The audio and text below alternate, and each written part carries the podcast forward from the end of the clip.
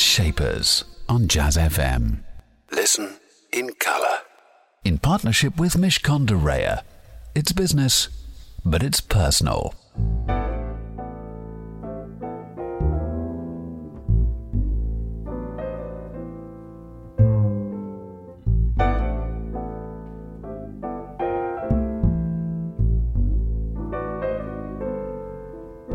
Summertime and the living is easy.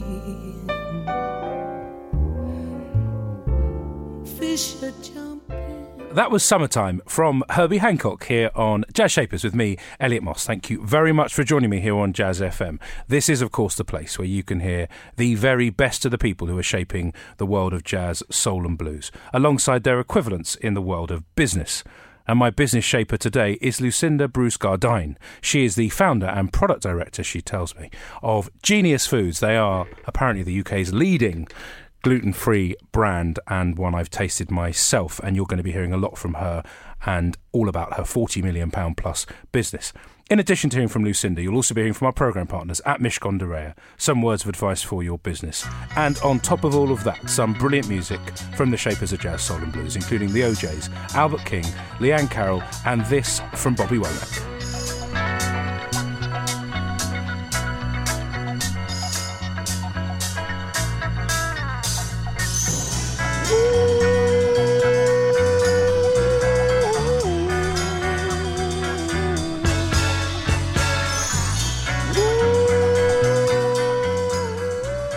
That was Across 110th Street from Bobby Womack.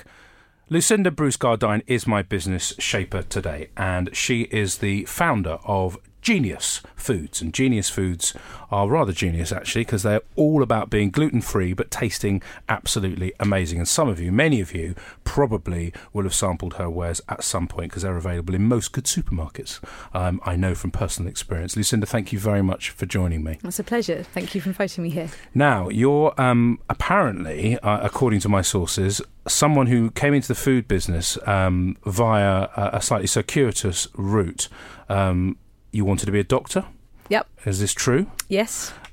How did you end up moving from a degree in physiology to exploring the passion that you had for food? And then let's talk a bit later about where that led and how you decided to set your own business up. Well, my family were very much in the catering trade, in the food trade. My granny's family started Lyons Bakery, and the family had all worked in Lyons for years and years and years, and knew just how difficult the food industry and catering was. Food was always my absolute top priority in life. Our family life revolved around food. We'd have long family lunches. That was my happiest experience of being a child, really, was sitting around a table with family eating a delicious meal. And it was always my passion, but I loved science. I always wanted to sort of look after people in some way. And I felt really that I should go and do medicine. I felt that would be a really good vocation for me. When I started my physiology degree, unfortunately, my mother died in my A-level years. And so my A-levels weren't quite as great as they should have been. So I did physiology rather than medicine. Yep. And, to then go on and do medicine after that. And while I was at university, I just thought, I love my physiology, I love science, but I know that food is what I should be in.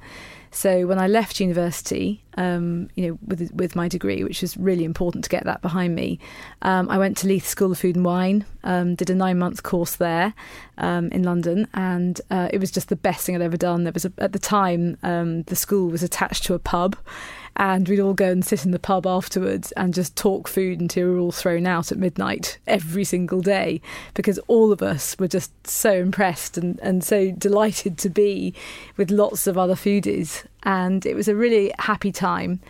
And then after that, I went to Bibendum because I felt that I really needed to hone the skills I'd learned. This is in Brompton Cross in London.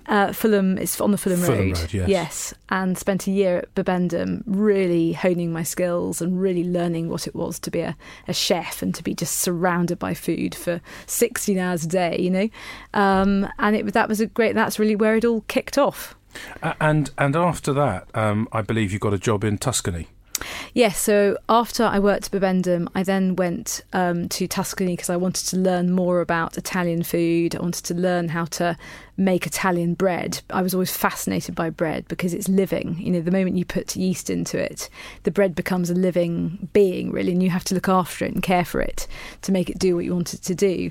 So I went to Tuscany, spent 6 months cooking for American and UK art and architecture tourists in Umbria and in Tuscany, and spent all my time making bread, making Tuscan and Umbrian food for these guests, and learnt a great deal about Italian food and the effect of weather on bread. It's incredible. On a stormy day, the bread doesn't rise, and on a sunny, blue sky day, the bread would rise beautifully. And I just became more and more obsessed with the bread. Find out where that obsession led next with my business shaper, Lucinda Bruce-Gardyne. Time for some music. This is Leanne Carroll and Big Yellow Taxi.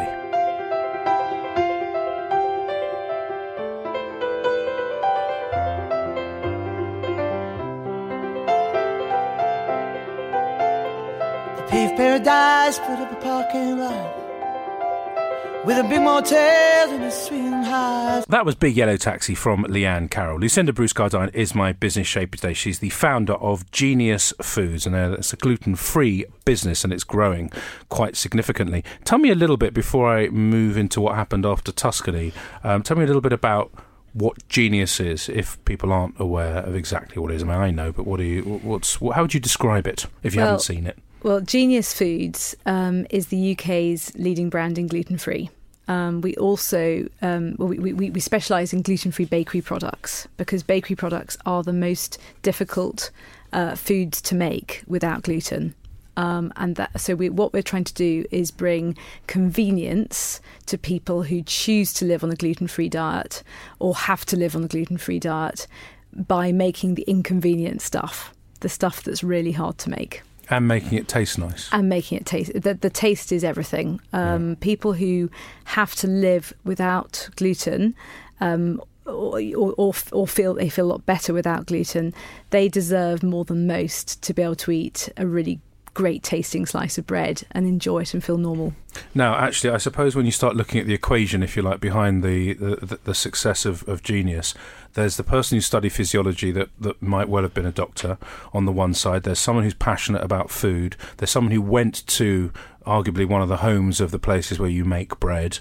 And then you ran your own catering business, I believe, for quite a few years. Yep. You've written about food. You're obviously, and you said it earlier, and I was a foodie, and those happy moments were with the family. All of that could come together for some people and make nothing. But for you, a couple of things crystallised, didn't they, when you were looking to... I mean, the idea behind Genius was actually you having an issue yourself with one of your children. Yes. Tell us a little bit about that. I'd already written the Techniques Bible for Leith School of Food and Wine, which is all about the behaviour of ingredients. I wrote that with another. Those badly behaved ingredients. I'm going to show them who's boss.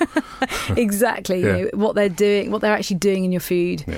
When the food goes wrong, how you put it right, when you have to chuck it in the bin, why you use particular sorts of meat for certain sorts of cooking, what flour is doing in the white sauce. Pretty involved stuff. And what it's doing in bread, because flour is incredible. It's the most versatile of ingredients. I'd already used my love of food and my love of science together in that book for Leith's, and that's really where it all began. And when I was writing that book, I had my first two children. So my first child is very dairy allergic. He's severely allergic to the protein in milk. So very quickly, we already realised we had to live without dairy as a family if we wanted to eat the same food. And then by the time I just about finished the book and it was about to be published, we realised that my second son was gluten intolerant. and so suddenly it was, yikes, you know, here I am, I'm a trained chef and I've got to learn how to cook for my family again. I don't know how to cook for my family. And I felt that the best way to do that was to write a book. And so I wrote How to Cook for Food Allergies, which was my second book. And that was all about substituting ingredients in cooking. So if you're making a Victoria sponge cake, for example, it shows you how to take the wheat flour out and use ground almonds, rice flour and corn flour in its place to get exactly the same effect. Because the philosophy of my book and my philosophy that I live by is that I want my family to eat normally. I want to be able to make one meal that we can share with everybody. I don't want to be running a cafe at home. I don't want my children to be fussy and faddy. And by that, and for that reason, I must cook normally and eat the same. Find out what happened next, because actually what happened next was, I think, something that really defines you and you marking you out from someone who may have stopped there and just helped the family versus someone who really wants to go and create something and share it with the wider world. Latest travel coming up in a couple of minutes, but before that, some words of wisdom for your business from our programme partners at Mishcon de Reya. Hi, I'm Joanna Blackburn and I'm head of the employment department at Mishcon de Reya. Today I just want to cover a few points that small employers might need to think about when dealing with employee problems at work. There's been a lot of talk in the press recently about changes in legislation relating to the ability to dismiss employees. Proposals put forward by Adrian Beecroft with the idea that small employees and micro-employers may be able to entertain the idea of no-fault dismissals of employees. In fact, the government's not going to be pursuing that idea. But it does give rise to a common concern for employers about how they manage their staff and particularly how they manage dismissals. Employers often think that dismissing employees is an extremely difficult process, one fraught with cost and expense and needing a lot of involvement of lawyers. In fact, that doesn't have to be the case. The most important thing for all employers to do is to actively manage their employees. Be honest when the employees are not performing, pick up those problems and discuss them with the employees and record those conversations. The difficulties arise where there have been problems with an employee for quite some time that have not been raised with the employee and not been documented. In fact, for all employers now who've employed somebody after the 1st of April this year, the position is that the employee does not have unfair dismissal rights for 2 years. Employees employed before that date have rights after a year. But that's a pretty long time in which to assess whether or not an employee is making the grade. And if you decide within that period, before unfair dismissal rights kick in, that the employee isn't going to work for you, getting rid of them is actually pretty straightforward as long as there are no other complicating factors, such as pregnancy or discrimination laws or whistleblowing laws brought into play. But even in circumstances where you may be nervous about dismissing an employee, having done your groundwork and having properly documented your issues will enable you to deal with the employee in a relatively straightforward way that protects your business and allows you to get on with business. Jazz Shapers on Jazz FM in partnership with Mishcon de Reya. It's business, but it's personal. You're listening to Jazz Shapers with me, Elliot Moss. Every Saturday morning, 9 a.m, do join me. I talk to some fantastic people who are shaping the world of business. My business shaper today is Lucinda Bruce-Gardyne. She's the founder of Genius Foods. And that's the business which basically enables you to have wonderful tasting food that doesn't have any gluten in it. How about that for a clever idea? Lucinda, we were talking about the fact that one of your children had dairy allergy. You just got your head around that. And then the other one decides to have a gluten allergy. And you write a book essentially for people that want to cook for kids with allergies.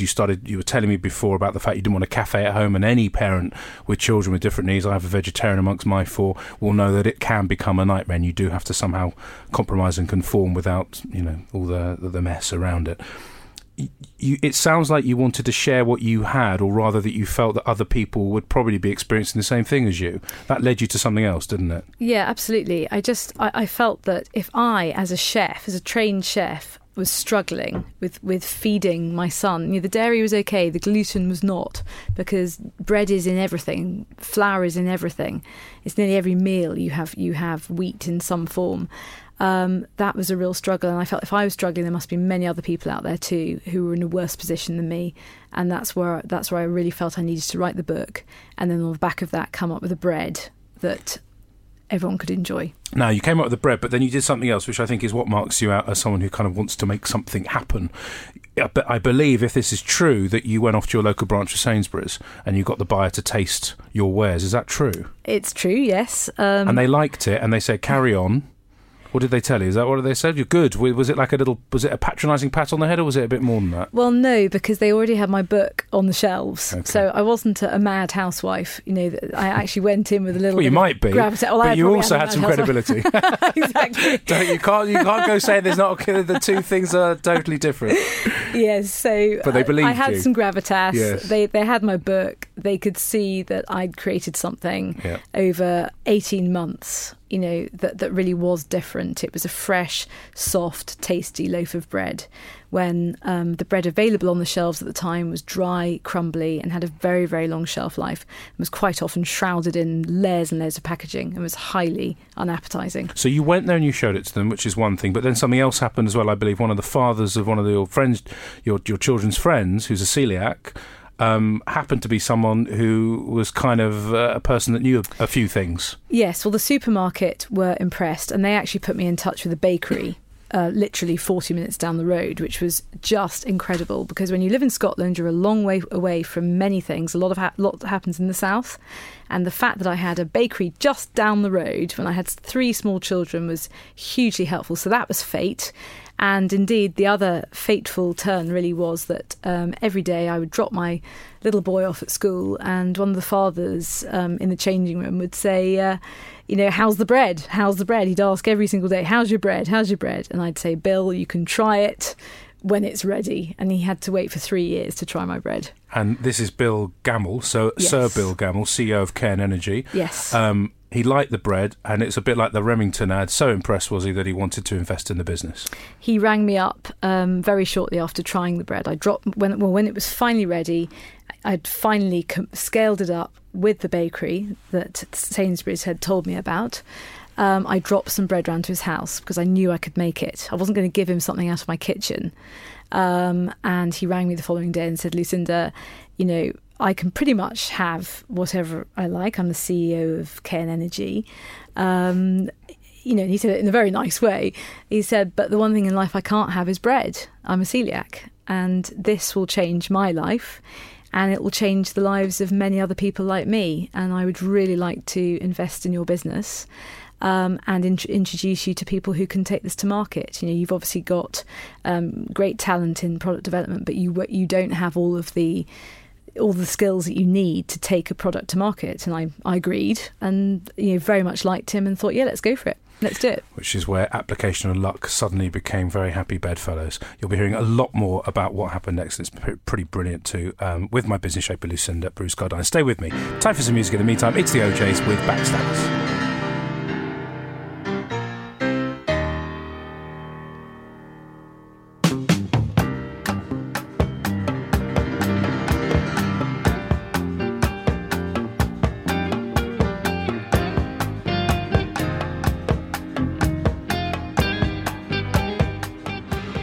That was Backstabbers from the O'Jays. Lucinda Bruce-Gardyne is my business shaper. We were talking about that moment when Sir Bill, decided actually it's going to change his life, and he went, here are some people I need, you know, that can help you. At that moment, Genius was born. I mean, yes. Did you have a name for the business at that point? No, we all sat in a darkened room, all of the people that he'd introduced me to, and we came up with some dreadful names, one of which was Glucinda, which we promptly got rid of. That was a lucky move, Lucinda.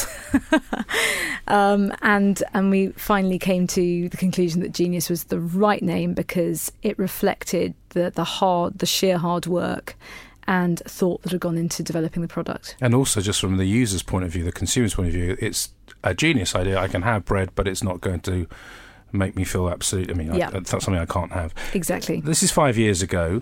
You then, and obviously Bill and the other investors, I imagine, helped then surround you with the people from packaging, from distribution, from a kind of factory piece, and the whole capital expenditure you need to invest, and what you shouldn't do, and banks, and all of those things. Were there many, many advisors, or were there just a few that surrounded you that were very instrumental in all of this? Well, at the beginning, really, we were a very small team. There were about 8 of us. So we had our CEO, who was a brand expert, Jervis Cottem, and we had a packaging lady who was fantastic. Did you choose all these people, or were they introduced? And how did it? They were actually introduced to me by Bill. He'd known them for a long time and trusted them implicitly. and felt that they were the right team to surround me, and they absolutely were. It was fantastic working with them. And, you know, thanks to the great work we did, we launched the bread in 2009 to the most unbelievable response from consumers.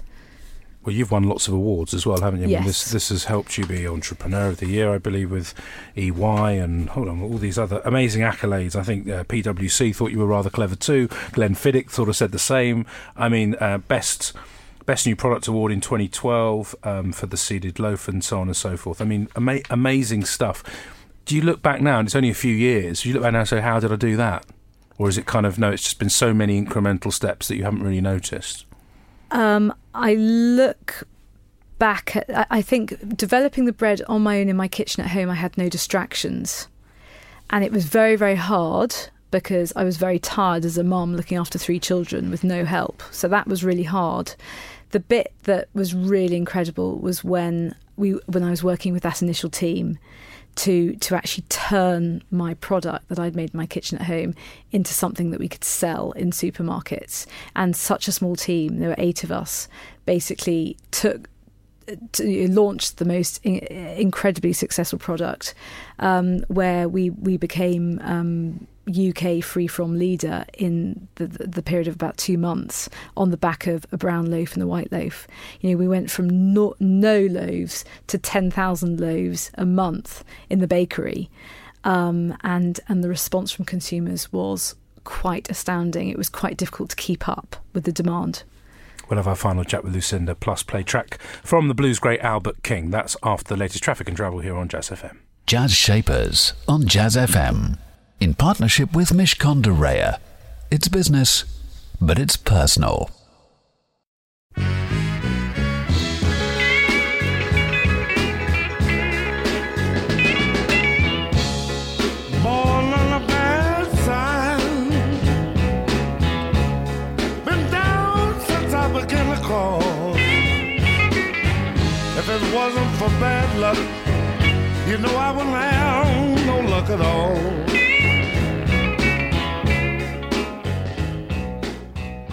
That was Born Under a Bad Sign from the legendary Albert King.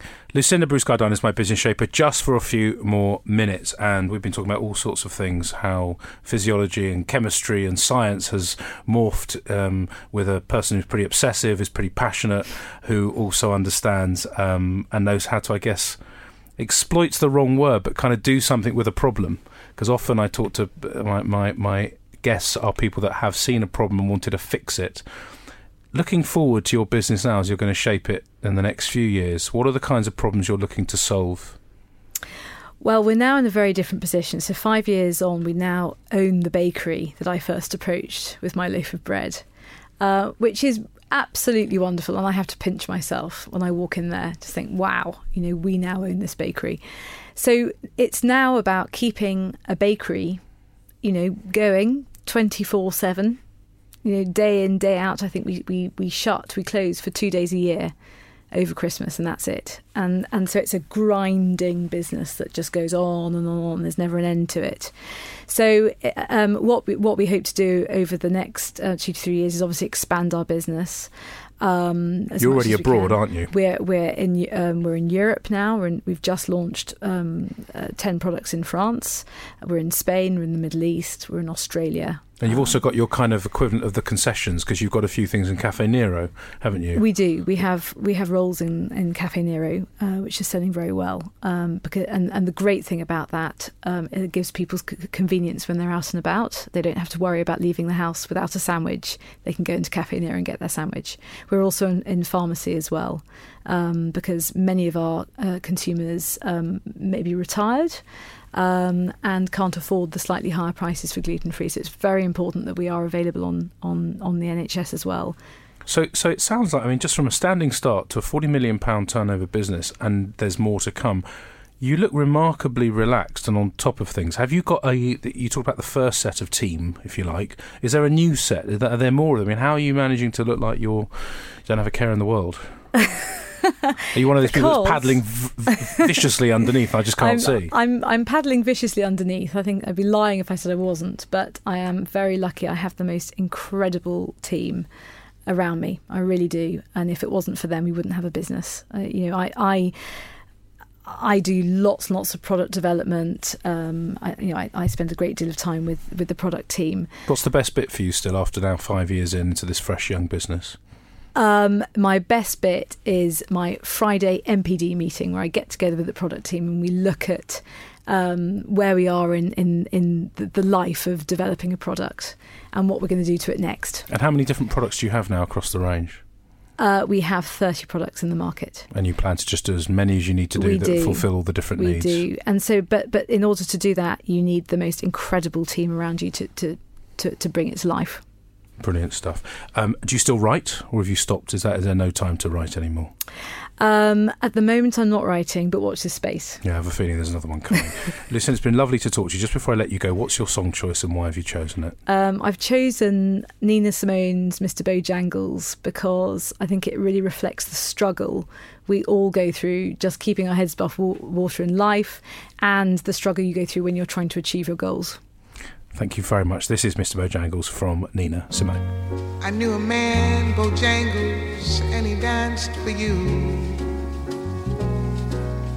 Worn out shoes, with silver hair, a ragged shirt and baggy pants, the old soft shoes.